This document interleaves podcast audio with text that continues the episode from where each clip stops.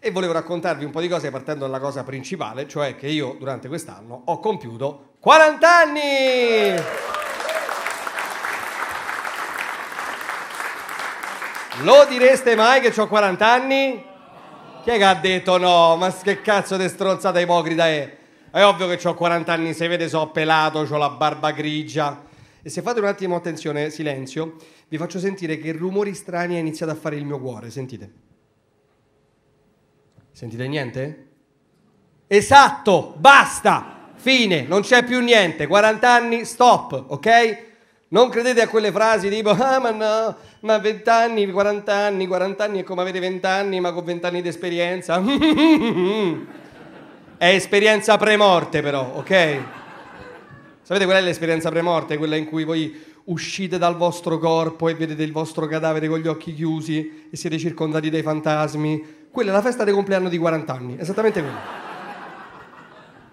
Quando io stavo arrivando a 40 anni, i miei amici che già l'avevano fatti mi dicevano tutti la stessa frase: Benvenuto negli Anta.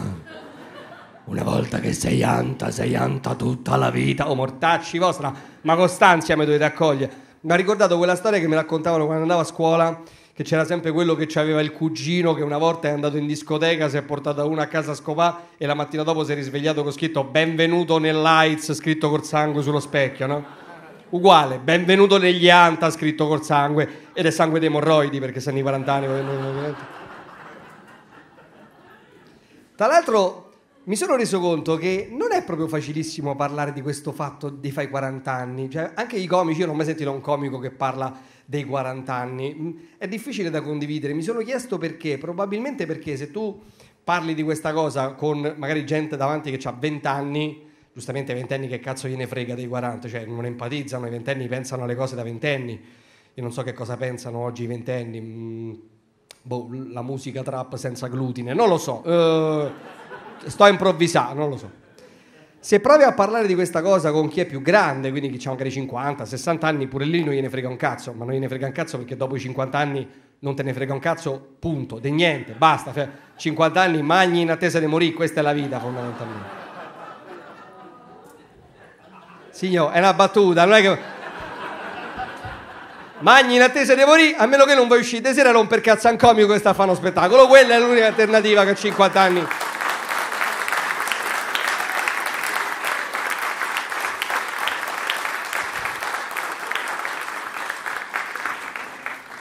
Facciamo pace a fine serata, 339 2039. Vabbè. Quindi, capito, è difficile empatizzare. Quando parli di questa cosa dei 40 anni con gente che magari ce l'ha 40, non è che non empatizza, certo empatizza, ma non gli va di parlarne. Preferisce di no, lascia perdere, cambia argomento. È come quando fai le battute sulla forfora davanti a gente che ce l'ha la forfora. Quelli ridono, ma così. Perché sono terrorizzati dall'idea che qualcuno lo sgama e quindi prima ridi alle battute e poi gli fa lo sguardino infame, tipo bella sta battuta sulla porfora! Adesso cambiamo argomento, parliamo un po' dell'aborto! Quello è. Ed è strano perché poi che va a finire di questo passaggio ai 40 anni, che è un passaggio comunque importante della nostra vita, non ne parliamo mai, non ne parliamo come se ne parla con gli altri, no? Per esempio noi stiamo sempre a celebrare il momento in cui arriviamo a 20 anni. Tu arrivi a 20 anni, entri finalmente nel mondo degli adulti, però sei ancora giovane, pieno di energia, vuoi spaccare il mondo. Poi dai 20 passi ai 30, tu vuoi ancora spaccare il mondo e il tuo corpo ti fa, eh, non credo. Ringrazia che se siamo alzati dal divano oggi, dai, a posto così. Quando passi dai 30 ai 40, il tuo corpo ti fa ancora, eh, non credo. Ma tu gli rispondi, ma guarda che io proprio, come ti è venuto in mente, stai scherzando.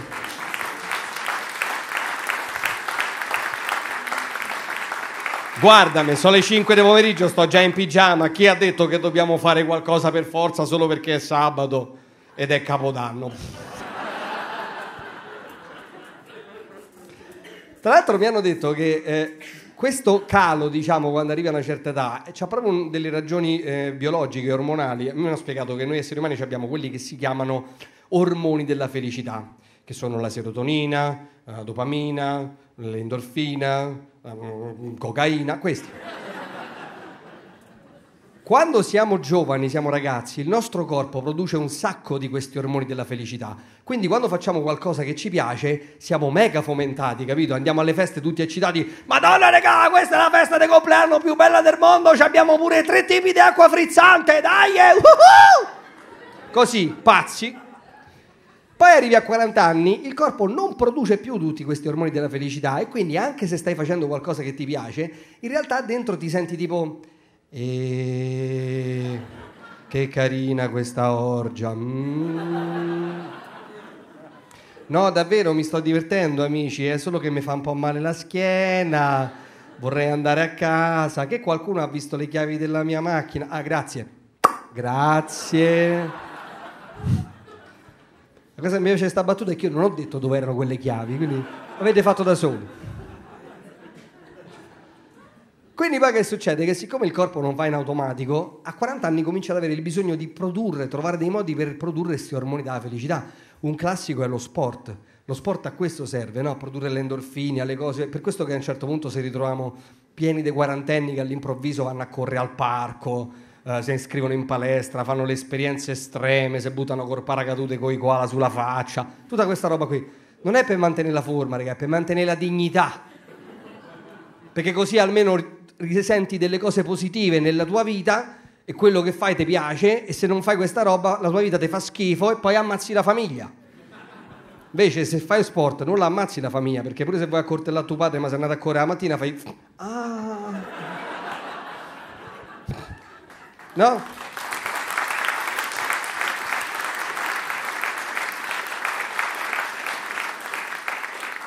A me questa cosa è successa, l'ho sentita proprio questa necessità di movimento, cioè perché mi era proprio arrivato a un certo punto in cui io sentivo che se non facevo un po' di attività fisica tutti i giorni mi deprimevo. Proprio capito? Cioè, immaginate io seduto sul divano, a un certo punto c'è una voce che fa: "Andiamo a correre". No, dai, non mi va. Vabbè, rimaniamo sul divano e pensiamo a tutte le figure di merda che abbiamo fatto nella nostra vita, va bene? Dai, cominciamo. Ti ricordi che in prima elementare ti ha menato una femmina? Dai, per favore. Ti ricordi quella volta che una persona ti ha chiesto un'informazione a un incrocio, tu gli hai detto lo vede quel semaforo e non ti eri accorto che era cieco? Mm? Ti ricordi quella volta che siamo andati in un ristorante di lusso, dovevi andare al bagno, sei andato al bagno per fare la pipì, ma qualcuno prima di te aveva cacato, allora sei uscito fuori, ma quelli fuori hanno pensato che avessimo cacato noi e siamo dovuti andare via dal ristorante? Ah, basta!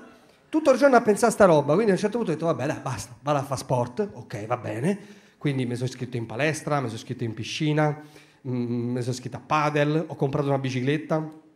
Il primo giorno che sono uscito uh, con la bicicletta sono caduto, mi sono fatto malissimo al piede. Ora, secondo voi, sono andato al pronto soccorso a farmi fare una lastra per controllare? Sono invece tornato a casa pensando, non sono un anziano fragile, adesso si sistema tutto? Certo. E qual è il risultato? Che adesso, passato tutto questo tempo, quando io la sera devo andare a letto, mi tolgo le scarpe, guardo i miei piedi dall'alto, vedo il mio piede destro, dall'altra prospettiva dall'alto vedo tutte le dita che stanno lì in posizione, che mi guardano, e poi c'è la luce così.